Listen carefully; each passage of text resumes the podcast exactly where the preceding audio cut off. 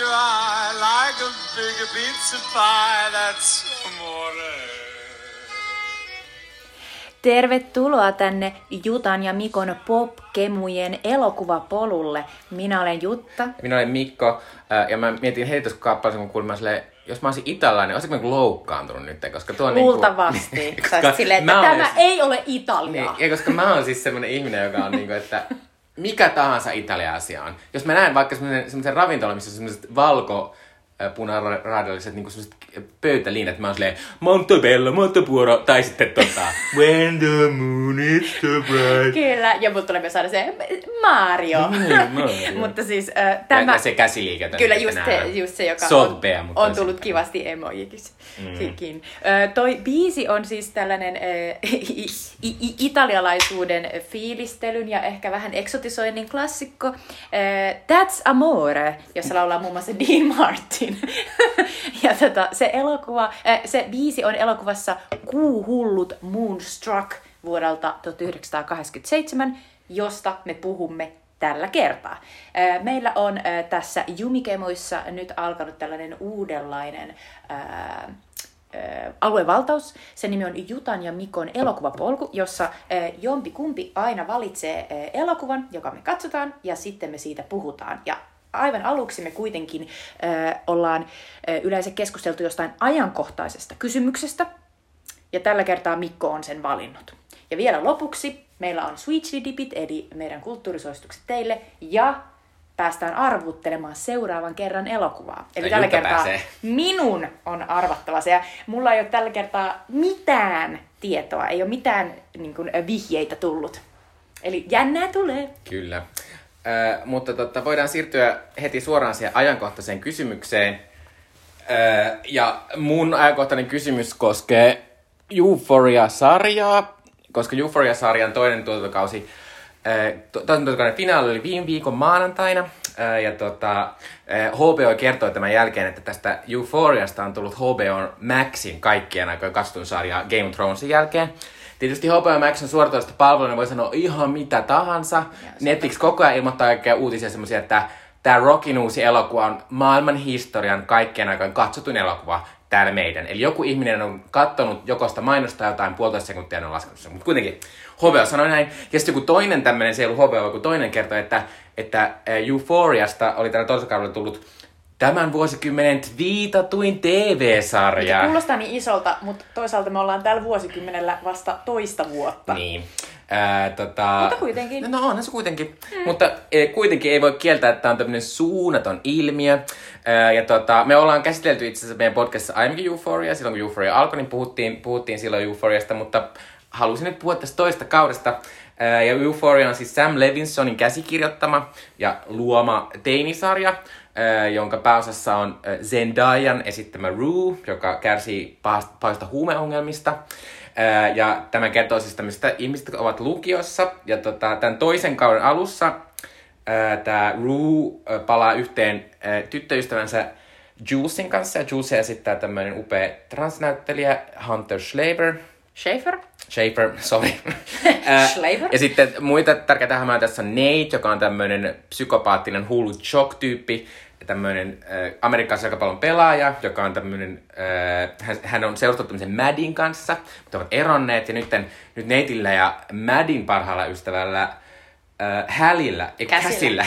käsillä, on alkanut äh, tulla tämmöistä juttua ja siitähän tulee iso draamaa. Äh, ja lisäksi tässä on tärkeänä hahmona tällä kaudella äh, Cassin sisko Lexi, jota esittää Maud Apatow, äh, koska sille syttyi tämmöinen söpö romanssi tämmöisen Rune entisen äh, huumedealerin Veskon kanssa. Ja tämä on tavallaan tämä juoni ja Lexi varsinkin on sitten loppukaudesta, kun hän, hän, hän teet tämmöisen maailman kalleimman lukijanäytelmän, jossa hän kertoo tästä näistä tutuista henkilöistä. Se on mieletöntä niiden lukenäytelmän niin kuin, äh, esitteissä lukee Playbill. Kyllä. joka on silleen, niin se on siis se, tota, se, on se joka on siellä hemmetin äh, Broadwaylla. Kyllä. Äh, mutta tässä vähän lyhyesti tuosta toisen kauden juonesta, mutta mun kysymys on, että miksi just tästä Euphoriasta on tullut niin iso ilmiö, kun siitä on tullut, koska on, on, sano, on sanottava, että on se kyllä munkin somessa ja tuolla keskusteluissa ja kaiken maailman äh, yhdysvaltalaisessa kulttuurissa näkyy aika isosti. Niin miksi näin? Hyvä kysymys. Öö, mä sanoisin, että siihen silleen öö, helppo vastaus on mun mielestä kolmiosainen. Eli ensimmäinen... Eli aika vaikea vastata. Niin, mutta tavallaan että sulla on niinku kolme vastausta että miksi se on niin suosittu, miksi siitä on tullut niin iso. Yksi vastaus on tunne. Eli tämä sarja ei kerro siis millään sellaisella niin kuin, ö, realistisella tavalla mistään ö, lukiolaisten ongelmista Amerikassa, mutta tämä menee ihan pää edellä siihen sellaiseen tunteeseen, että millaista on, kun on ihan sairaan ihastunut johonkin ja on ihan sairaan ahdistunut jostain asiasta ja on ihan tosi tosi niin kuin, vaikeata vanhempia kanssa ja kaikki tuntuu niin kuin, elämää suuremmalta ja kaikki niin kuin, romanssi ja hylkääminen ja, ja sitten myös niinku, esimerkiksi nämä huumeongelmat, niin tuntuu, että ne on niinku, tavallaan, on otettu joku tavallisen elämän ongelma ja sitten se on niinku, paisuteltu sellaiseen mahtavaan teini-angsti niinku, muotoon. Niin tämä on täynnä sellaisia uskomattomia tunteita ja maailman isoin draamaa. Ja mä luulen, että tämä on sellainen asia, joka on siis vedonnut ihmisiin, mm. joka on siis varsinkin tässä niinku, korona-aikana tuntuu, että niinku, et, et on ehkä, ehkä vähän omakin elämä saattanut vähän niinku väljähtyä. Ja sitten kun katsoo tätä, niin on vaan silleen, ihanaa, mua niinku, vähän niinku hakataan tunnin verran sellaisella niinku erilaisten tunteiden niinku, tavallaan, mä oon tunteiden nyrkkeilysäkki yhtäkkiä. Ja sitten tuntuu, että, että tuntee itsekin niin paljon.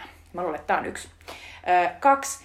Tää on basically vähän niinku ö, sellaista, että laittaisi johonkin catwalkille sellaisen niinku pornoelokuvan tavallaan pyörimään. Eli mun mielestä tää on niinku sellainen hyvin pornomainen. Tässä käytetään jatkuvasti sellaisia niinku kuvakulmia, että en, en nyt sano, että mä oon mikään pornon suurkuluttaja, mutta mä tiedän, miltä se näyttää. Ja mun mielestä tässä monesti niin kuin näitä äh, high school-hahmoja kuvataan sellaisista tosi niin kuin esineellistävistä ja kummallisista kuvakulmista. Ja sitten ylipäänsä siihen, että, että siihen keskitytään, keskitytään tosi paljon siihen, että miltä ne näyttää, millaisia pukuja niillä on, miten paljon niillä on paljasta niillä on ihan käsittämättömiä asuja. Tässä on ollut tosi paljon sellaisia ah, meemejä siitä, että miten kukaan ei ikinä kävisi koulussa näissä asuissa, mutta he kyllä käyvät ja se on tosi hauskaa. Eli tämä on edelleen, tämä on vähän niin kuin osasta ykkösvastausta, eli tämä on täysin kohotettu niin kuin todellisuudesta mm. johonkin tosi kummalliseen paikkaan, joka mun mielestä tuo vaan mieleen aika paljon niin kuin pornon.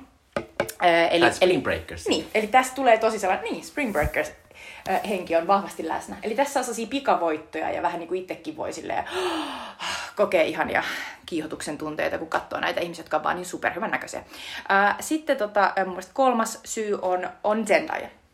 Koska silloin kun tämä alkoi, niin ei täh, eihän tässä ollut mitään, mitään erityistä mm. verrattuna vaikka johonkin Gossip Girlin niin kuin uusintaan. Tai Gossip Girl oli jopa sellainen, että kuitenkin sillä oli, niin kuin, että siitä oli aiemmin tehty sellainen suosittu sarja ja sitten sit, sit oli tulossa niin kuin, tavallaan vaan uusinta, mutta tämä oli täysin täysin niin kuin tuntematon tavallaan nimike, ja tämän nosti niin kuin upeaksi ää, tavallaan keskustelun aiheeksi Zendaya, mutta varsinkin tämä toinen kausi näyttää, että Zendaya on oikeasti tosi, tosi mahtava, että se jaksaa niin kuin kannatella myös ää, sen niin kuin tavallaan upean piletyksen ja sekoilun ja, ja kauhuelokuvamaisten tapahtumien niin kuin rinnalla sitten sitä sellaista emotionaalista ja niin kuin ihan yllättävän realistista ydintä, joka on niinku se, että et, et hän on vain niinku nuori nainen, jolla on tosi, tosi vaikeaa oman itsensä kanssa, niinku oman pään sisällä. Mm. Se on tosi mahtava tässä. Mutta mun mielestä noi on niinku sellaiset... Aika, eka... aika kaiken kattavat pointit ja on varmaan totta. Toi, äh, siinä on myös tavallaan siinä on, siinä on, se on tosi tärkeää se, miltä se näyttää, koska se on tosi semmoinen niin kuin sliipattu ja ne kaikki on ihan upean näköisiä, aivan ylistailattuja. Mun Sidney Sweeney on tässä sellainen, niin kuin, että jos jostain otetaan kaikki niin kuin irti, niin Sidney Sweeneyn ää, kasvoista, hiuksista, rinnoista, be, beffasta, kehosta, mun mielestä Sidney Sweeneyä eniten tässä tavallaan katsotaan, esineellistetään ja sitten myös juhlitaan. Ää, ja, ja tässä niin kuin, kakkoskauden vikassa jaksossa, jossa on tosi mieletön, just niin kuin Mikko kuvaili sellainen, että näiden tota, päähenkilöiden elämästä tehdäänkin sellainen mieletön näytelmä, niin sitten siinä on sellaisia kohtauksia, missä yhtäkkiä näyttää ihan siltä, kun Sidney Sweeney ää, nä- näyttelisi siinä It Follows elokuvassa. Et mennään ihan sellaisiin, niin kuin, että se siirtyy jollekin omalle niin kuin, tasolle. Ja se on ihan aivan huikea tyyppi. Mä oon nyt ihan Sidney Sweeney-fani. Joo, vaikka Sidney Sweeney on itse, itse sanonut, että, tai moni näistä näyttelijöistä on kertonut myöhemmin, että tämä Sam Levinson, joka on, on tämä, ää, tämän tehnyt tämän sarjan, niin, niin hän on halunnut paljastaa vielä enemmän, että näiden näy, nuorten näyttelijöiden pitää nyt kysyä, että hei, miksi minun pitää olla rinnattavana mm. tässä kohtauksessa? Voisiko olla ilman? Tämä on hyvä, musta olisi niin kiva kuulla, että millä tavalla tämä Sam on niitä ö, perustellut, koska siis oikeasti se syy on se, että se näyttää vaan niin vitun mm, kuumalta. Ei näyttää. siinä ole mitään muuta syytä. Joo. Siis se on se syy, minkä takia tämä erottuu kaikesta muusta. Ja sillähän tämä on jännittävä sarja, että vaikka kertoo näistä teineistä, niin Zendaya itse laittoi, kun tämä alkoi tämä toinen kausi, laittoi Instagramissa, koska hän on hirvittävästi tosi nuoria seuraajia, mm. niin hän laittoi, että, että vaikka tämä kertoo nuorista ihmisistä, niin tämä ei ole lasten mm. että, että jos, jos, teillä on vanhempi, jos teillä on lapsia tai teiniä, jotka haluaa katsoa sitä, niin katsokaa sitä yhdessä teinien kanssa, että se voitte sitten puhua näistä asioista, koska se on aika rankkoja ne jutut. Mutta mä ajattelin, että tässä on myös osittain sitä sellaista, että me ollaan ehkä palaamassa kuitenkin sellaiseen niin kuin, se, miten sarjat julkaistaan. Sillä tavalla, että, että vaikka me ollaan, me hetken aikaa oltiin semmoisen binge-huumassa, että me kaikki mm. katsottiin niin kuin, hei jee, koko tämä kymmenen jaksoa tuli tänne, voin katsoa sen heti. Mutta selkeästi meillä on vielä tosi vahva semmoinen niin kuin halu olla mukana yhdessä jossain, jossain tuota, ää, tämmöisessä kulttuurijutussa, niin että me voidaan, joka viikko tulee uusi asia, mistä voidaan jutella ja katsoa meemejä, jutella mm. analyyseitä. Niin, niin, niin mä uskon, että tämä on osoitus myös siitä, että se on tavallaan, että se HBO Maxin tapa on periaatteessa tapa, millä nämä sarjat pysyy pinnalla, koska miettii, että, että Netflixin yksi tunnetusta sarjasta Ozarkin neljäs kausi, joka on sen viimeinen kausi, eh, tuli toissa viikolla sinne äh, äh, tota Netflixiä sinne se myös meni, että ei se niinku mm. samalla mä, tavalla nosta. Mä oon ihan samaa mieltä ja mä mietin, että kai Netflix nyt aidosti pohtii sen Stranger Thingsin kanssa, että ne tekis No kun sen takia, sen takia ne tekee Stranger Thingsissa tehdään silleen, että se julkaistaan kahdessa osassa, mm. niin että eka tulee joku neljä ja sitten tulee kuusi tai Koska toista. toi on se ainoa tapa, millä sitä pystyy oikeasti niinku pitämään yllä sitä kiinnostusta ja just nimenomaan se e, sopiva ö, annostelu. Kyllä. Ja myös se ylipäänsä keskustelu on mullekin niinku, kavereita, jotka katsoo Euphoriaa Mut sit se on niin kauan olla silleen, katsoit se uuden jakson, silleen, ei, mulla on kolme jaksoa katsoa. Sitten mä silleen, Miksi? En mä, kolme, en mä jaksa odottaa, että kolme jaksoa. Mä oon tosi pahalla, että mä oon katsonut sitä siis, niin vasta tätä viimeisen jakson just ennen kuin me ruvettiin puhua tästä, koska siis näin. Kyllä. Mutta me ei ole voitu keskustella. Me, me ei ole keskusteltu siitä enää vielä ei. ikinä. Mutta tota, mä haluan että tässä, tämä ei periaatteessa ole tästä, mutta onko Euphoria sun mielestä niin kuin hyvin tehty sarja? Koska mä aina katson tätä sarjaa, ja mä katson tätä jaksoa, ja mä oon silleen, tämä käsikirjoitus on kyllä vähän, että kun sehän on niin semmoista niinku shokki, shokki, shokki, mm. shokki, shokki, että ne menee tilanteeseen ja sitten, tai yhdessä podcastissa sanottiin, että, ne, että nämä, nämä kertovat nuorista, jotka menee tilanteeseen ja ne tekee lähes aina sen väärän valinnan. Ja sitten se vaan katsoo sitä silleen, oh no! Se on koko ajan silleen, että oh my god, car crash, mitä tuolla tapahtuu? Sitten mm. en, voi, en voi katsoa pois. Joo. Mä oon samaa mieltä, että tää on siis, äh, mulla on sellainen olo, että nämä käsikirjoittajat ei oo... Tai se yksi käsikirjoittaja. Tai se yksi käsikirjoittaja ei ole siis äh, tarpeeksi osaava eikä tarpeeksi edes kiinnostunut siitä, että meillä on Mutta luultavasti se, että se ei ole tarpeeksi kiinnostunut, niin se on vähän niin kuin silleen, että ajattelisi, että se jopa osaisi tehdä jotain, mutta välttämättä se ei edes osaa niin kuin kirjoittaa tuon paremmin. Mutta äh, musta tuntuu, että, että äh, loppujen lopuksi tässä sarjassa niin kuin se, mikä tästä jää käteen, on aina se tunne ja ne jotkut upeat kuvat. Mm. Mutta sitten jos rupeat yhtään miettimään, että hetkinen, mihin se yksi hahmo katosi ja mitä tapahtui sille, että esimerkiksi se Rue äh, pölli sellaiselta naiselta, joka on joku uskomaton drug kingpin, niin sen äh, la, siis, siis huijasi siltä sellaisen ison vetolaatikollisen huumeita, ja sitten se nainen oli silleen, mulla on tapa saada nämä takaisin, että mä teen susta jonkinnäköisen niin kuin, joiden, jonkun seksiorjan Joo. johonkin niin kuin, kauheeseen luukkuun, niin mitään tällaista ei tapahtunutkaan. Mä silleen, se oli aidosti vaan, ei tuntunut siltä, että tässä perätään kolmatta kautta, vaan siltä, että ne unohti sen. Ja tällaisia tässä on vaikka kuinka monia muitakin. On joitakin hahmoja, joista vaan silleen, mitä tälle tapahtui? Niin kuin mun mielestä se uh, Barbie Ferreira, Joo. se Cat, joka on yksi mahtavimpia hahmoja tässä, koska se on... Niin kuin, ekalla kaudella varsinkin. Niin, ekalla kaudella, uh, kun se on siis tällainen... Niin kuin, uh, ei superlaiha, ää, erittäin huonosta niin kuin, tavallaan niin kuin, keho itsetunnosta ja muutenkin itsetunnosta kärsivä ää, masentunut teinityttö, joka sitten alkaa silleen voimaantua, kun se vetää sellaista tosi weirdo, mahtavaa dominatrix-roolia niin kuin verkossa. Ja sitten se löytää sellaisen ihan tavallisen laihan poikaystävän, joka on silleen hyvän näköinen. se on silleen, what? Mit, mitä ihmettä? Voiko minulla olla tällainen tuuri? Ja sittenkin odottaa, että tässä kakkoskaudella sitä niin käsitellään. Se käsitellään hyvin vähän sitä sen niin kuin, tavallaan edelleen huonoa itsetuntoa ja sitä, että vaikka sä kuinka saat jonkun tuollaisen trophy boyfriendin, niin se ei mitenkään muuta sitä, että mitä sä itse niin kuin, mm. ajattelet itsestäsi. Mutta se täysin niin kuin, hukattiin nyt se mahtava hahmo ja mahdollisuudet niin kuin, tehdä jotain muuta kuin katsella näitä niin kuin, täydellisen norm- normaaleja mm. kehoja.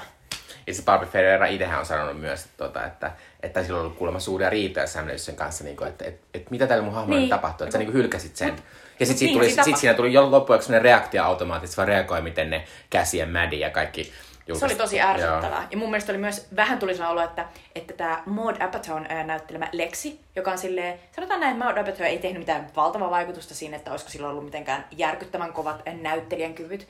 Voi olla tietysti, että toi hahmokaan ei ollut mitenkään kauhean hyvin kirjoittu, mutta pointti oli lähinnä se, että tuntuu, että se sai paljon enemmän alaa tässä tokalla kaudella, ja tuli loput sellainen olo, että onko se vaan sen takia, että se on Judd Apatow ja, ja mikä se onkaan Leslie Leslie Mann. Mannin niin kuin lapsi. Joo. Tuli vähän sellainen. ja pitää sanoa, että Sam Levinson itsekin on tämmöinen ne- nepotismin tähti, koska hänen isänsä on Barry Levinson, Joo. joka on kuuluisa Hollywood tämmöinen taustavaikuttaja. Mutta sanottua nyt on, niin mun mielestä Lexin ja, ja sen Fescoon ää, romanssi oli ää, tämän kakkoskauden ää, söpöimpiä ja jotenkin silleen toivoa antavimpia asioita.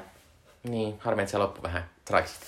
Äh, joo, mutta pitää sanoa silleen, että että tämä on silleen myös mielenkiintoinen sarja katsoa, vaikka, vaikka sitä juonta kattookin ehkä vähän silleen, jahas. Niin, että nyt kävi noin. Niin tässä on semmosia lyhy- kun tässä on lyhyitä semmosia asioita, mitkä on niinku superhienoja. Tässä, tässä oli tosi, varsinkin tässä käsiteltiin sitä Neitin isästä Callia tosi hauskasta, tai ei hauskasti, mutta silleen niinku, siinä oli se sen nuoruuden semmoinen, että Cal oli semmoinen se kaappi, jakso. se on semmoinen kaappihomo mies, joka alkoi alkanut käyttäytyä ihan hirveästi tälle aikuisella iällä, mutta silloin nuorena sillä oli semmoinen lyhyt hetki ilta, jolloin hän sai olla parhaan ystävänsä kanssa silleen poikaystävällisessä baarissa. Se oli niinku ihana. Mutta sitten toisaalta mä tykkäsin myös siitä Callin semmoisesta romahduksesta, kun se tulee jostain hillumasta jostain niinku kotoa ja se, se kusee niiden niinku eteiseen ja huutaa niille kaikille, että tämmönen mä oon. Ja niinku, tavallaan vaikka mä, se on ihan hirveätä käyttäysmallia, mutta se on tavallaan niinku draaman kaari musta tosi hieno. Sille, että et kyllä, kyllä tässä kuitenkin on silleen niinku, jotkut, joku tekee tässä ainakin osa silleen punch kunnolla mm. silleen, että tulee silleen, Muistakin toi on niinku ehdottomasti tässä sellaisia niinku ha- highlightseja tässä, tässä sarjassa. Ja sitten mun mielestä se Rue ja Ruen suhde myös Julesiin. Se, mistä mä en pitänyt, oli se joku random Elliot-hahmo, joka tuli tähän Aa. näin, ja jonka kanssa Julesin on kanssa yhtäkkiä sellainen niin kuin semiseksisuhde, mistä tuli taas sellainen, että eli siis Julesin on edelleen maailman huonoin itsetunto, jonka takia se aikoo niin kuin, heittää kaiken menemään, vaikka se onkin niin kuin Ruen niin kuin jälleen saanut takaisin ja niillä menee hyvin mm. mukamas, vaikka Rue itse ei kerro silleen, että se käyttää huumeita ja bla bla. Mutta joka tapauksessa mulla tuli sellainen olo, että myös, että, että onko, onko reilua niin kuin tällaista tosi selkeästi niin kuin yksi ö, yksi näkyvimpiä tällaisia trans niin kuin tavallaan näyttelijä näyttelemiä hahmoja, niin heti ollaan silleen, no se on tällainen horatsu. Niin. Mutta toisaalta sillähän se esiteltiin meille myös sinne ekalla kaudella. Se on että- totta, se on totta. Ö, mutta tota, ö, Euphoria siis päättyi nytten ja kuulemma seuraava, seuraavia uusia jaksoja tulee vasta vuonna 2024, ö, mikä on tietysti aika pitkä odotteluaika. Ö, mutta tota, seuraavaksi puhutaan ehkä jostain vähän iloisemmasta asiasta, eli kuuhulluista. Eli nyt Jutan ja Mikon elokuvapolku etenee kuuhulluihin. Moonstruck-elokuva sai ensi illan Amerikassa 18. joulukuuta 1987. Sen on ohjannut Norman Jewison ja sen pääosassa on Cher, Cher. Nicolas Cage, Vincent Gardenia ja Olympia Dukakis. Jotenkin toi ihana aina. Mm. Ää, elokuva kertoo siis tällaisesta ää, italian-amerikkalaisesta naisesta, joka on menossa naimisiin tällaisen miehen kanssa, johon hän on ihan tyytyväinen, mutta on vähän tyytymässä. Mm. Tämä mies joutuu lähtemään ää, äitinsä luoksi, luokse takaisin Italiaan, jolloin tämä ää, pääosa nainen, jota sitä siis Cher, joutuu tapaamaan tämän tulevan aviomiehensä pikkuveljen, joka onkin ihan super troubled ja super kuuma Nick Cage, ja heille tulee suhde. Ja tästä tämä elokuva kertoo. Tämä elokuva oli ehdolla kuuden Oscarin saajaksi, joista se voitti kolme.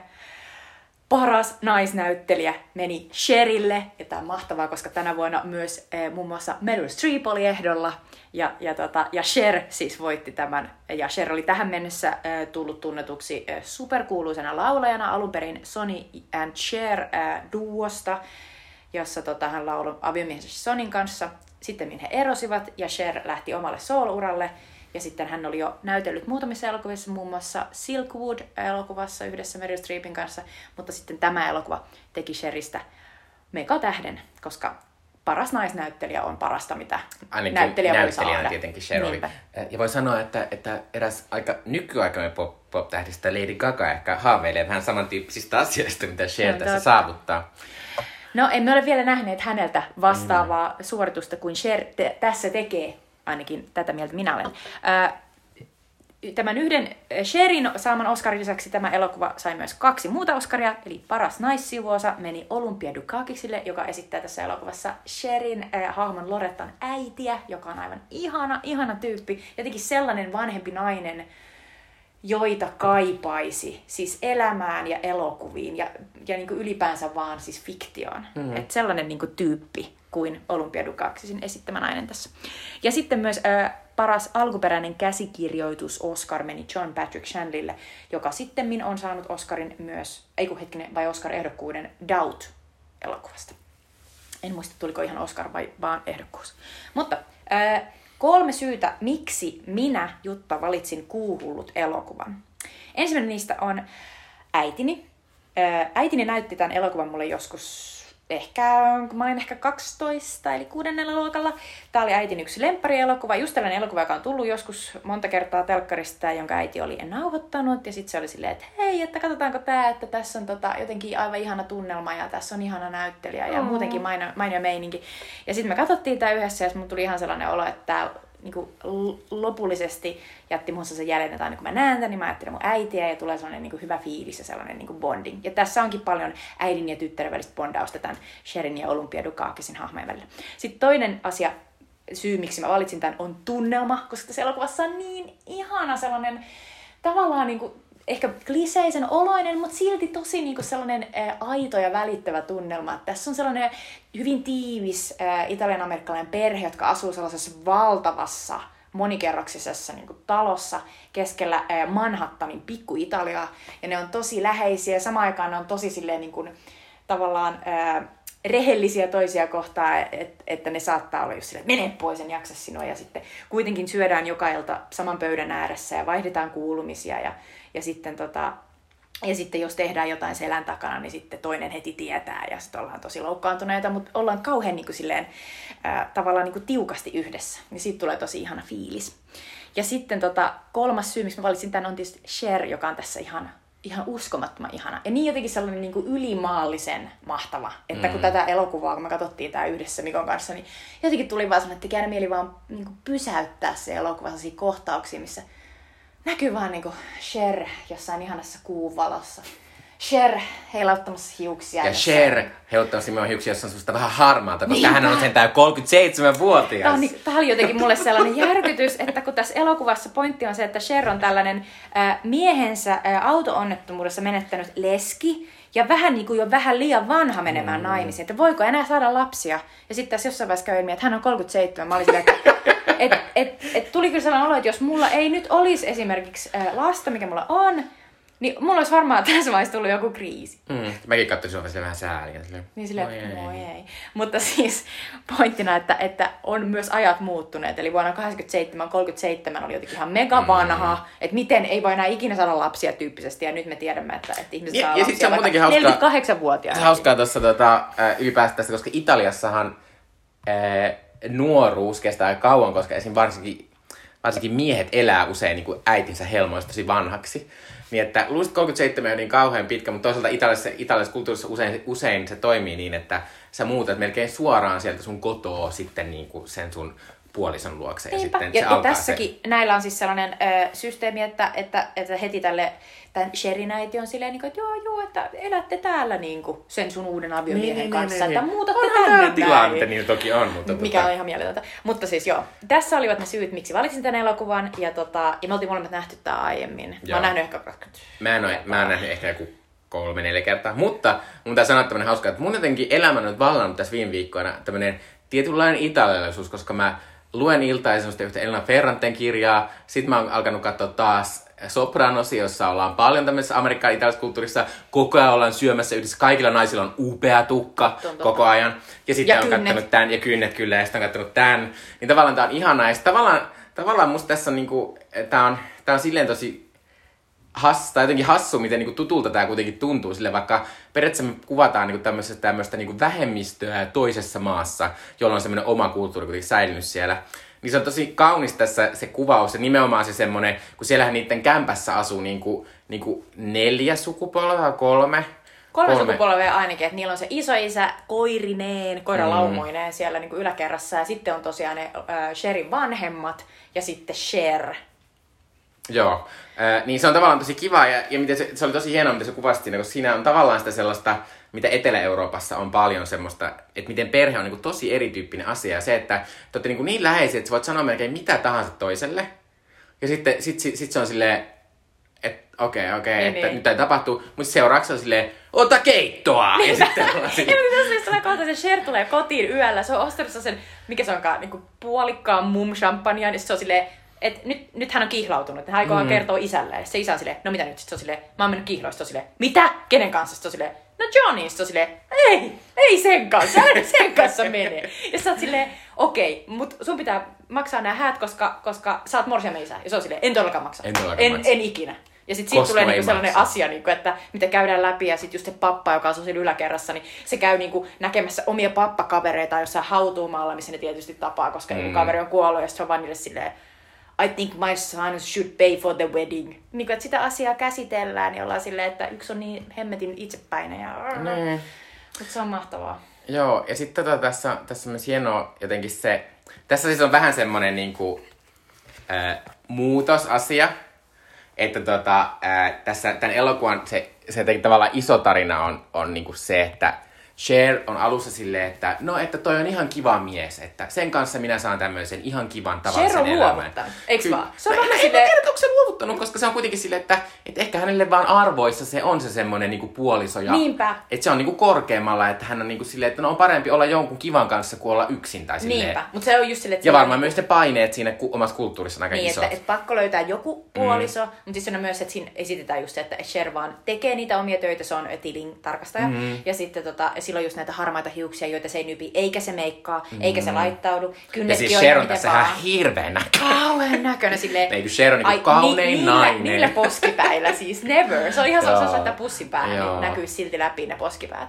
Mutta siis tota, äh, niin, mutta tämä kertoo tavallaan siitä, että tämmöisessä lyhyessä ajassa tämä Sherin hahmo sit vähän niinku, no onnekkaan se löytää semmoisen tosi hänen mielestään karismaattisen ja upean miehen, joka myös tykkää hänestä. Mutta tässä on semmoinen tilanne makeover, missä hän niinku, ensinnäkin hän niinku tietysti äh, värjää ne harmaat pois. Ja häneltä nypitää kulmakaan. Kyllä, ja ostaa hienon uuden mekon. Mutta Ja se on sitten- ihana, kun se menee sinne kampaannoon ja silleen, "Oh, olen odottanut tätä niin kauan. Just sellainen niin kuin, ihana pikkukulttuuri, missä on koko ajan silleen, että tuolla toi Cher kävelee joka päivä, että voisinpa mä nyppiä sen kulmakarvan. Niin, niin. mutta se on toi pikku Italia. Mutta siis tota, mutta sitten myös se, että hän niinku löytää sen niinku kulttuurin, että hän on silleen oopperaan ekaa kertaa. Hän on siellä ihan silleen, oi nyt minä tunnenkin jotain. Ja... Ja... Miksi hänen piti kuolla? Ja miksi hän lauloi, vaikka hän oli keuhkotauti? Se Joo. oli ihanaa. Mutta siis tässä ylipäänsä tässä on niinku vähän semmoinen, kun tässä on myös semmoinen hauska, tää, tää, koska tämä on kuitenkin komedia, niin tässä on semmoinen koominen ajatus niin, että, että täysi kuusaa nämä kaikki päähahmot, eli tässä voi sanoa, että tässä on niinku kolme, kolme tämmöistä ihmistä, jotka tekee tämmöisiä outoja valintoja sen kuuhulluuden takia, niin on tämä Cher, joka sitten ihastuu tähän Nicolas Cagein esittämään Roniin. Eikö se ole Ronnie? Joo, me pitää kohta puhua siitä, Kyllä, koska se on upea joo.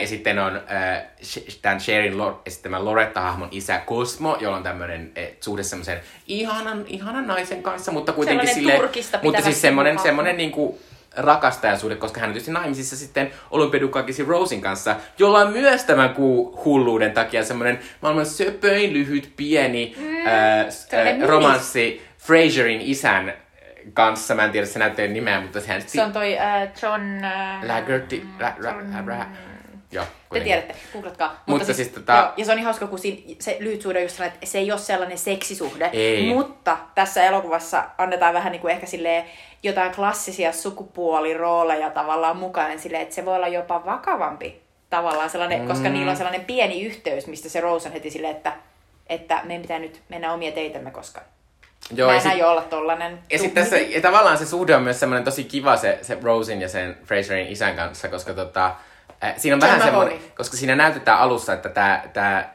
äh, Fraserin isä, en tiedä se nimeä, mutta äh, siis- ei mistä hahmokaan nimeä tiedä, Niin. äh, niin sillä, sillä on juttuja tämmöisiä nuorten naisten kanssa. Mm. Ja sillä on selvästi vähän sellaista, että se kertoo, että no, että he ovat alussa silleen, koska minä olen professori, niin he ovat alussa silleen, että, Olet että ihana. oletpa ihanaa, mutta sitten tajutat, että olenkin tämmöinen vanha ukko. Niinpä. Ja, ja, ja minäkin ehkä vähän tajuan, että, että, että ei heitä niinku, ei minä kauhean kiinnostava ole. Ja, ja sitten että Rosin kanssa hänellä on niinku, he nauraa siellä ja kävelee käsikynkässä ja se on semmoinen pieni lyhyt romanssi ja se on niin söpöä. Se on ihan paras asia. Toi on varmasti mm, niinku, se asia, niinku se tavallaan niin kuin syy, miksi myös se Anubi Dukakis sai sen Oscarin, koska se on niin, se on niin valtavan, valtavan sykähdyttävä. Ja siinä päästään kiinni jostain siitä, että, että mitä, se, mi, mitä tämä nainen ja mitä ihminen on voinut kaivata.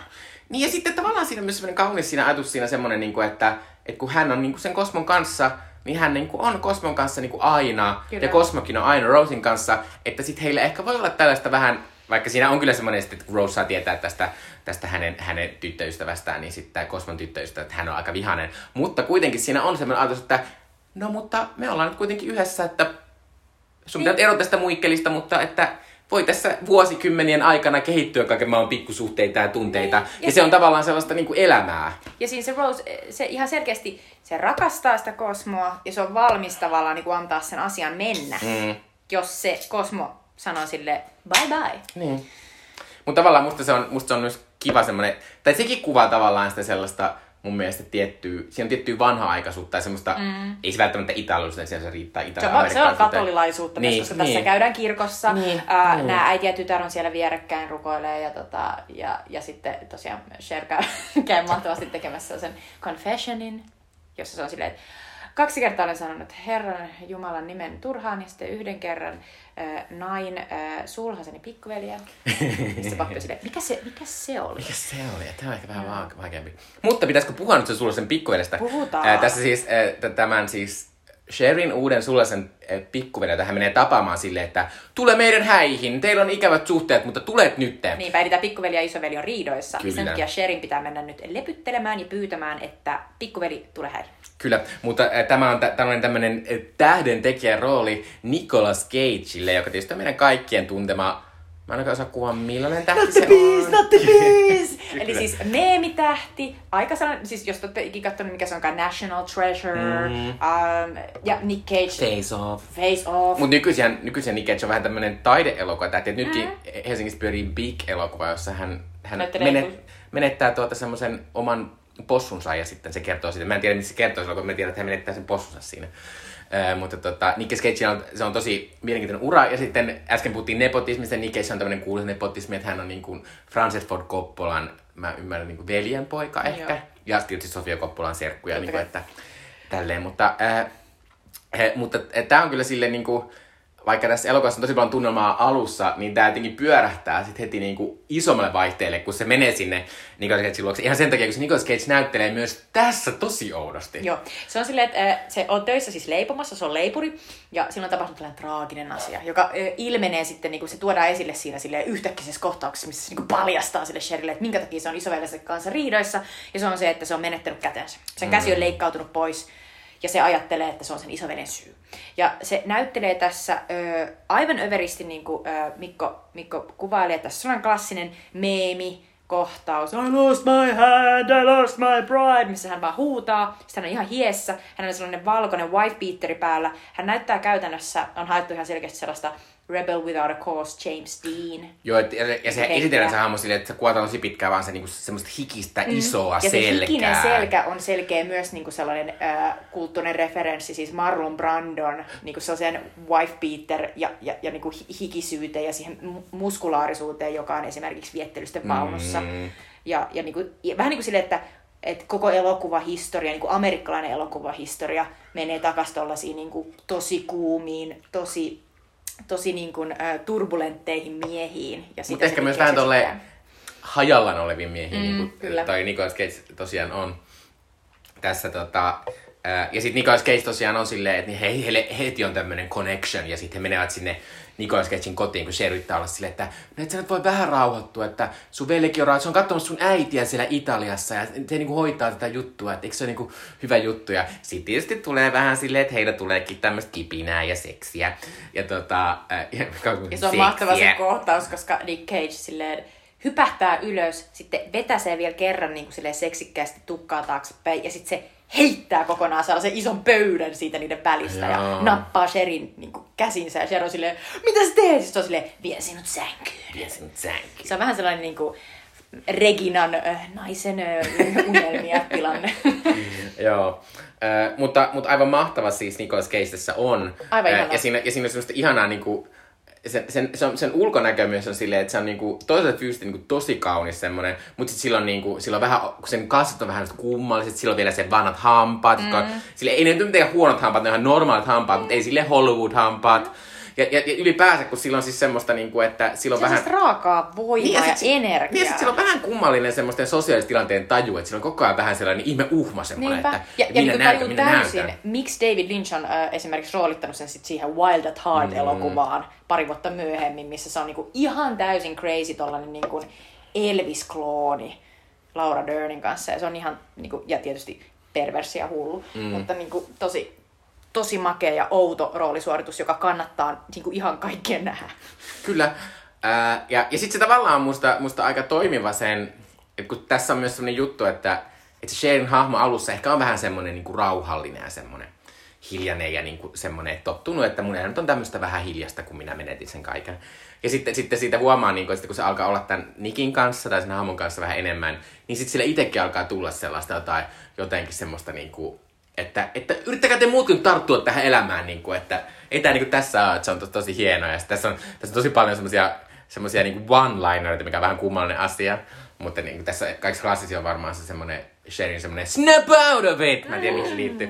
Mutta mut tässä on muuten semmoisia lyhyitä lauseita, mitkä on niinku, ne, ne on jopa niinku aika teatterimaisia välillä mun mm. mielestä. Semmoisia, että ei kukaan niinku puhu normaalisti toi, niin. ö, tämän käsikirjoittaja John Patrick Shanley, niin hän on tällainen näytelmäkirjailija, niin se, se voi olla juurikin siinä, mm. että tässä on tavallaan tässä on sellaista niin kuin näytelmällisyyttä ja, tota, ja, ja, ja iskevyyttä niissä, niissä reploissa.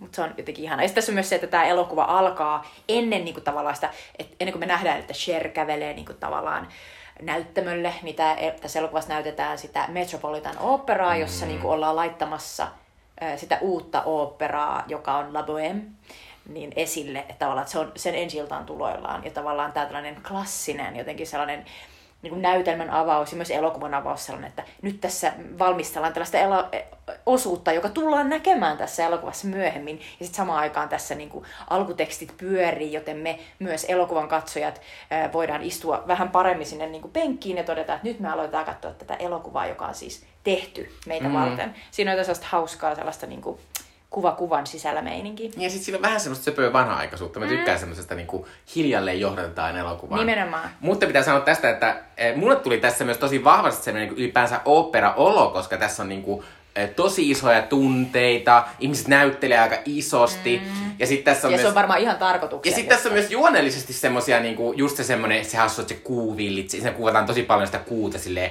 nyt kuvataan kuuta ja sitten toi käyttäytyy kotona kummallisesti. Ja sitten tota, ja sitten tässä on tota, myös semmoista, tässä on semmoista tiettyä hauskaa semmoista, mun mielestä vähän oopperamaista ja teatterimaista juonittelua, missä niinku, joku ihminen tietää jonkun asian, mikä myöhemmin tulee esiin, mutta sitten siinä jotenkin, että siinä on joku semmoinen myös semmoinen kuljetus, mikä muistuttaa mua hirveästi niin kuin Nimenomaan niin se on vähän se, että meillä on jo näytetty se asia, mutta noin hahmot ei vielä tiedä, me vielä saa kuulla siitä. Joo. Se on tosi hauskaa, se on mm. totta. Mutta se tavallaan sopii tähän tosi hyvin, koska tämä on nimenomaan tämä Italia-juttu. Mm. Mutta sitten myös se juttu siitä, niinku, sitä, että sen takia tämä on musta tavallaan, tässä on aika, vaikka tässä on monia asioita, jotka on, on silleen niinku, ehkä vähän kasareita ja semmoisia, niinku, mikä on tietysti mun, mun silmään tosi viehättävää, semmoista ihanaa ja pientä. Ja tässä, jotenkin, niin. tässä on tosi paljon myös semmoista, niinku, että on semmoisia niinku kämäsiä kuvia kuusta ja Joo. kämäsiä kuvia siitä ja, ja koko se, että kaikki ja... näyttää vähän harmaalta ja muskelta. Jotenkin niinku, niinku, tämä on varmaan joku sellainen asia, joka tapahtuu aika monille, mutta mitä vanhemmaksi mä tuun, niin sitä enemmän mä aina arvostan sitä, että kun mä näen, että miten joku asia joltain tietyltä ajalta. Mm. Ja mä oon silleen, että mä niinku vaan,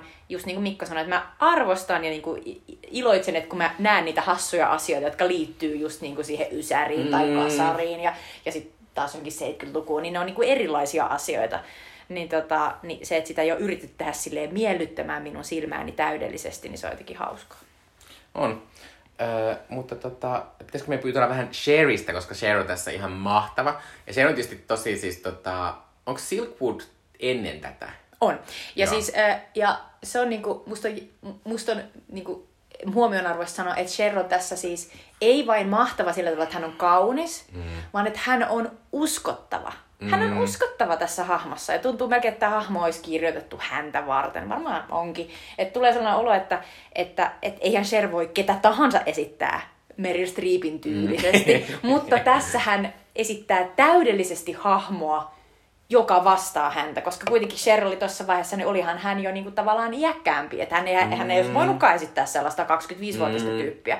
Ja sitten tota, ja kuitenkin niinku Sherin ulkonäkö, niin huh, huh, niin kuin, että hän voisi edelleen varmaan esittää jotain vähän tämän tyyppistä, mutta niin kuin, ajatuksellisesti niin, niin jotenkin tässä täydellinen niin kuin, lyö kättä, niin kuin Cher ja sitten tämä hahmo ja tämä myös tällainen vähän kiltti elokuva. Se, se sopii niin kuin Sherin niin kuin mm. siihen julkikuvaan, että, että jos, jos niin kuin Madonna esittäisi niin kuin tässä elokuvassa, niin se jotenkin se olisi ehkä vähän hampaattoman ole. Mä, mä en tiedä, mm. mutta niinku Sherry liittyy myös sellainen tietynlainen niinku sellainen wholesomeness. Tai jotenkin sellainen, että Sher, Sher on itsessään riittävä. No niin, koska Sherin nimikin on itsessään riittävä. Niin. Vaikka Sher itse tietysti on, on niinku, äh, hänen, niinku, hän ei mitenkään pukeutunut esimerkiksi, kun hän meni hakemaan sitä Oscaria, niin mikä Oscar voittajaksi. Hän oli semmoinen suunnaton sulkapäihin ja semmoinen melkein läpinäkyvä musta Hän oli käytännössä bikini sen päällä sellainen läpinäkyvä asia. mutta siis jo en tarkoittanut, että hän on niinku kiltti sen takia, mm. että, että hän ei näyttäisi, näyttäisi niinku ihoa, mutta että kun tämä elokuva on kuitenkin, niinku, tää, jotkut voi varmasti ajatella, että tämä on vähän liian nössö. Mm. Että tässä on, niinku, mm. tässä on niinku sellaista perhearvoa, tässä palataan puolisoiden luo, tässä menee naimisiin, tässä on jotain sellaista, niinku, että vaikka tässä hypitään niinku vieraisiin sänkyihin, niin, niin, niin tässä ei myöskään niinku satuteta ketään mm. melkeinpä. Että se Olympiadukaksin hahmo on silleen, että no, minua on vähän harmittaa, mutta esimerkiksi sitä Sherin eh, alkuperäistä, sitä Vincent, ei kun, äh, John, Danny Aiellon esittämää miestä, äh, ei harmita ollenkaan, että Sher mm. jättää sen. Että se itse jättää hänet ekana, niinpä. äh, mutta siis tavallaan tässä on, niinku, tässä on ihanaa tämä tämmöinen, niinku, että tämä on niinku aika arkinen tämä, tämä elokuva, että tässä kuvataan nimenomaan paljon sitä arjen toimivuutta ja semmoisia pien, tässä on paljon semmoisia pieniä kohtaamisia ja ihmiset kulkee ja tapaa toisiaan tälleen ja just syödään yhdessä ja, ja sitten varsinkin tässä on sitä semmoista italaista semmoista, että koko ajan niitä miehiä ollaan paapumassa silleen, että Niinpä. nyt otat ruokaa, nyt otat tota ja tota. Joo, se ja... ruokien ottaminen pöydässäkin on niin jännittävää, kun tavallaan samaan aikaan syödään ja sitten vaan lapotaan sitä ruokaa Joo. silleen. Ja, jotenkin, ja just se, niin ne naiset koko ajan on se, ota ja näin. Ja, ja, tota, ja sitten pidetään myös hirveästi, hirveän niin kuin, tarkasti silmällä, jos toinen juo. Mm. Ja tuollaiset, että ah, sinä juot jälleen viiniä. Sinulla on joku ongelma siellä. Mm.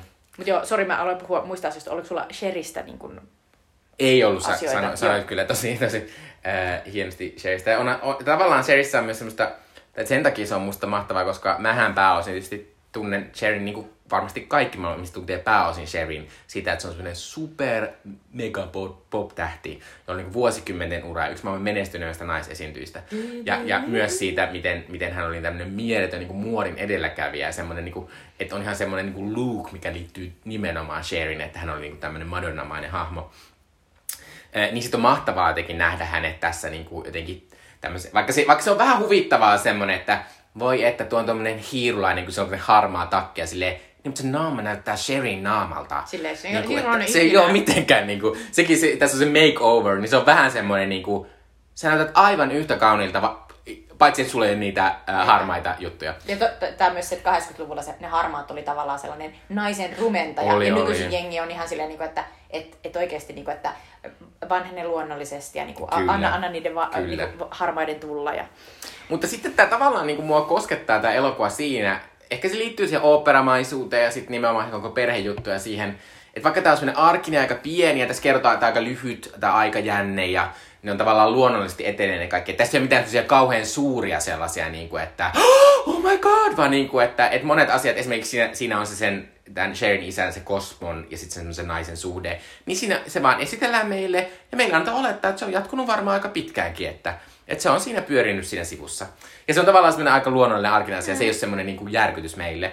Mutta sitten sit tavallaan sitten tässä lopussa tulee semmoinen, että, että sitten kuitenkin näiden elämä on aika jotenkin niin kuin romanttista ja siellä on joku semmoinen, semmoinen jotenkin suuri tunne taustalla mm. tai semmoinen niin jotenkin... Kunnioitus. Tulee niin. olla, että, että, ne, että nämä perheenjäsenet kunnioittaa toisiaan. Et siinä ihan lopussa just se pappa, joka on silleen valmistellut tosi kauan sitä, että se aikoo puhua pojalle ja sille Kosmolle, ja se on loput silleen siinä pöydässä silleen, että, että, niinku, että hei, että nyt kuule, kyllä sun täytyy, sun täytyy niinku, maksaa ne häät. Ja se Kosmo on silleen, okei. Okay. Ja tehdään erilaisia käsimerkkejä, mm. jotka taas mm. merkitsee monia asioita ja pussataan omaa kättä ja laitetaan se toisen päälle. Ja jotenkin niinku, että kaiken ympärillä on aina sellainen, että, että kunnioitetaan toisia ja annetaan heidän niin kuin, olla sellaisia kuin ne on. Mm.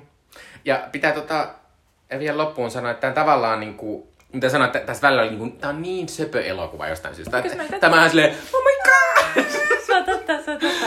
Mutta myös, myös tämä on silleen, niin kuin, tämä on ehkä tullut tässä meidän podcast esiin, mä tykkään elokuvista, missä, missä myös tä- on, kuvat, yritetään kuvata niin jotain niin kuin elämäntapaa. Ja tavallaan tässä yritetään kuvaa sitä Amerikan italialaista elämäntapaa. Toki mä välillä ihmettelen, kun tässä soi niin kuin niiden niin kliseisiä Italia-kappaleita, mä oon silleen, että, että onko tämä niin kuin jonkun ei-italialaisen näkökulma, että voiko olla, että tämä niinku jotenkin vähän tälleen kuitenkin niinku Amerikka-spleinattu niinku ihmisille näillä kappalevalinnoilla ja niinku... Lu- Luultavasti. Mutta sitten toisaalta ää, se on hassua, että me, meille, just niin kuin sanoit alussa, niin se on hassua, miten tutulta tämä maailma näyttää meille. Just siitä syystä, että koska me ollaan katsottu niin paljon amerikkalaisia elokuvia, mm. ja niin monet amerikkalaiset niin kuin tosi, tosi niin kuin meidän aikana menestyneet elokuvatekijät, niin kuin Martin Scorsese vaikka, niin ne on italian-amerikkalaisesta niin kuin backgroundista, ja meillä on hirvittävän menestyneitä italian-amerikkalaisia näyttelijöitä.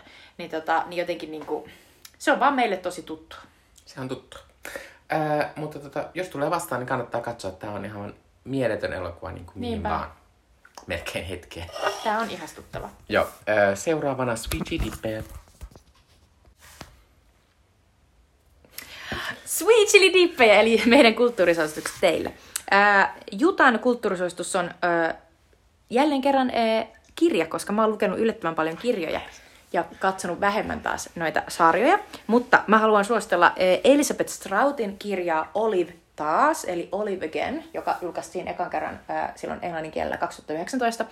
Ja mä oon aiemminkin puhunut Elisabeth Stroutista, koska mä oon muistaakseni suositellut Olive Kitteridgea aiemmin, tai ainakin ää, nimeni on Lucy Bartonia. Mutta Elisabeth Strout on siis tällainen aivan mahtava amerikkalainen kirjailija, joka kirjoittaa tällaisesta ää, tietyn alueen, lähinnä Mainin alueen sellaisista pikkukaupungeissa asuvista ihmisistä. Ja se kirjoittaa niistä tosi silleen ää, jotenkin niin kuin sydäntä särkevästi ja jotenkin niin kuin arkisesti ja jotenkin tällaiseen maakuntien Suomesta niin kuin tulevaan sydämeen, kuten minun, niin vetoavasti. Ja hänellä on yksi parhaita hahmoja, mitä, mitä hän on keksinyt, on tällainen ö, yläasteen matematiikan opettaja Olive Kitteridge, joka on ö, vähän sellainen romuluinen ö, nainen, joka ö, sanoo aina suoraan mitä ajattelee, ja sen takia tosi moni ei pidä hänestä. Ja hänestä on tehty sellainen äh, tähän Oliver Kitteridge-kirjaan äh, perustuva HBO-sarja, on musta ihan mahtava, ja siinä pääosassa on äh, Frances McDormand. Ja aina kun mä ajattelen tätä hahmoa, niin Frances McDormand on nykyisin niin kuin se, jota mä ajattelen, että se on täysin, hän on ottanut valtaansa tämän hahmon. Mutta tämän hahmon mielenliikkeitä ja, ja tota, elämää oli niin ihana seurata, että mä olin tosi fiiliksissä, kun Elizabeth Trout kirjoitti me eräänlaisena varmaan tällaisena fanien, fanien toiveisiin vastaamisena, niin tämän Olive taas kirjan.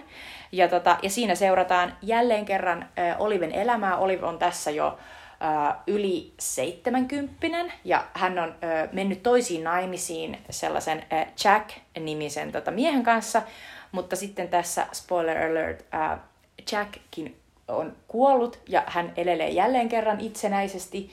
Ja, ja tässä kirjassa on jotenkin mielettömintä se, että että Olive kohtaa tässä siellä äh, Mainen Crosby-nimisessä pikkukaupungissa erilaisia ihmisiä menneisyydestään. Ja, ja sitä kautta hän tulee ymmärtäneeksi sen, ymmärtäneeksi sen, että hän ei oikeastaan koskaan ole ymmärtänyt itseään. Eikä hänellä ole oikeastaan mitään ymmärrystä siitä, että millainen hän on ja mistä hän pitää. Ja se on jotenkin tosi sellainen pieni, mutta ää, maanjäristyksenmäinen sellainen niin kuin huomio, jonka hän tekee tässä kirjan niin kuin edetessä. Ja sitä on vaan jotenkin niin kuin mieletöntä seurata sitä hänen meininkiään, koska tajuaa, että, että ei ole itsekään varmastikaan kovin erilainen kuin tämä Olive. Ja millä tavalla niin kuin voi, voi itse myös jatkaa elämäänsä ja tehdä töitään ja niin kuin nähdä ystäviään ja jotenkin niin kuin tavallaan jatkaa ilman, että, että olisi kuitenkaan välttämättä kauhean usein itsensä kanssa sellainen jotenkin keskustelu, että mitä minä haluan ja mitä, mitä seuraavaksi niin kuin haluaisin tapahtuvan. Niin, tota, niin tämä Olive saa jotenkin ajattelemaan sellaisia pitkiä, pitkiä kaaria. Musta oli huvittavaa, kun mä tapasin mun työkaveria ja se oli taas silleen, että aha, sä taas luet noita Elizabeth Stroutin kirjoja. Se oli silleen, no on vähän tosiaan vanhempien ihmisten kirja, mutta sä oot aina ollutkin vähän tällainen, tällainen tota, sielultasi vanha. Ai jaa. Musta se oli jotenkin ihan huvittavaa, koska mä tosi paljon myös niin koen olevani sielultani nuoria, katson no, kaikkea niin, teini-asiaa. No niin, mä ainakin ajatellut. mutta, mutta ehkä mä oon sielultani monipuolinen. Ehkä sä oot sieltäsi monipuolinen tai iätön. Niin, mutta mä siis suosittelen tätä, tätä, tätä Elisabeth Stroutin Olive taas kirjaa myös ihmisille, jotka eivät ole lukeneet Olive Kitteridgea, mutta nämä ovat molemmat hyvin äh, lyhyitä kirjoja, ne on helppo lukea ja, ja ne on ehdottomasti tosi, tosi sellaisia tota, ää, jotenkin niin kuin mi- mieltä avaavia siinä, että, että niissä mennään syviin vesiin hyvin lyhyessä ajassa. Joo, äh, minä olen BookBeatin jo laittanut suosikkeihin, joka on loputon lista kyllä, mutta kuitenkin tämä kirja on siellä jo, että ehkä minä joskus pääsen siihen. Että on hyvä sanoa, että se on lyhyt, koska minä tykkään lyhyistä kirjoista. Niinpä. Äh, mun suositus on, äh, tämä on tämmöinen vähän counterpart Euphorialle, koska nämä molemmat tulevat HBO Maxilta. Euphoria tulee maanantaina ja tiistaina tulee Gilded Age, äh, joka on tämmöinen 1880-luvulle sijoittuva Julian Fellowsin Julian Fellows on siis äh, Downton Abbey-sarjan luoja, niin hänen tämmöinen uusi sarja, joka, joka tulee siis HBO, HBO Maxissa. Äh, ja tota, tämä kertoo tämmöisistä niin kun, kun ehkä siinä Downton Abbeyssä se suuri draama oli yläkerran ja alakerran ihmiset, ja sitten oli myös tämä, miten niin kun, yhteiskunta muuttuu niin, että tämä tämmöinen vanha luokka, joka ei enää toimi. Niin sitten tässä sarjassa se draama kehittyy siihen, että on tämmöistä vanhaa rahaa, jotka on tullut jollain Mayweatherilla jostain Briteistä, ja sitten on tämmöistä uutta rahaa, yrittäjät tulee sieltä, ja tässä varsinkin on sellainen perhe, Russellin perhe, jotka ovat tämmöisiä niin kuin, ää, rautatien miljonäärejä, niin kuin suunnattoman rikkaita ihmisiä. Ja sitten, ää, tota, Eli vähän niin kuin Vanderbiltit? No ehkä vähän niin kuin Vanderbilt. Ää, mutta siis tosiaan ää, tämä sijoittuu siis New Yorkiin ja tässä kuvataan siis kä- käytännössä, ää, tässä on kaksi tärkeää perhettä. Tässä on se Russellin perhe, jossa on Carrie Coon ja hänen aivan upea miehensä, jonka, jonka nimen mä en muista nyt, mutta se on aivan upea. Ja Carrie Coon on aivan mieltön tässä. Se on, se, se on semmoinen upea, upea pyrkyri nainen, joka yrittää koko ajan niin kuin, hän haluaa hirveästi niihin tota, seurapiireihin siellä. Ja Jotka nime- on tietysti vanhan rahaa. Kyllä, ja nimenomaan hän haluaa si- seurapiireihin sen takia, että hän saisi hänen tyttärensä niin kuin naitettua niin kuin sille, koska se on se semmoinen tavallaan pikatie siihen. Toi ihan sellainen, niin kuin, ihan semmoinen niin kuin Austinilla niin kuin, vuosisata aiemmin. Kyllä. Ja sitten tässä on tämmöinen toinen perhe, jos, jossa, jossa on tämmöiset kaksi sisarusta, joita esittää Kristin Baranski ja sitten Cynthia Nixon. Ja heille tulee tämmöinen sukulaistyttö asuman heille, jota esittää Louisa Jacobson-niminen aiemmin tuntematon näyttelijä. Äh, Hänen, Louisa Jacobson ei ole hänen oikeansa nimi, vaan hänen oikea sukunimensä on Gummer. Eli hän on siis Mary Streepin tytär, ää, mikä on sellainen hassu juttu, että ää, jos sä et tiedä sitä, sä et tajua sitä, mutta heti jos joku sanoo sulle, että se on Mary Streepin tytär, sä silleen, silleen, "Aa." "Aa, okei. Okay. Mutta pitää sanoa, että mä en ole ihan vakuuttunut, että onko hän hyvä näyttelijä, mutta kuitenkin tässä on Mary Streepin tytär yksi pääesteistä. Mutta ää, musta on aivan mahtava sarja.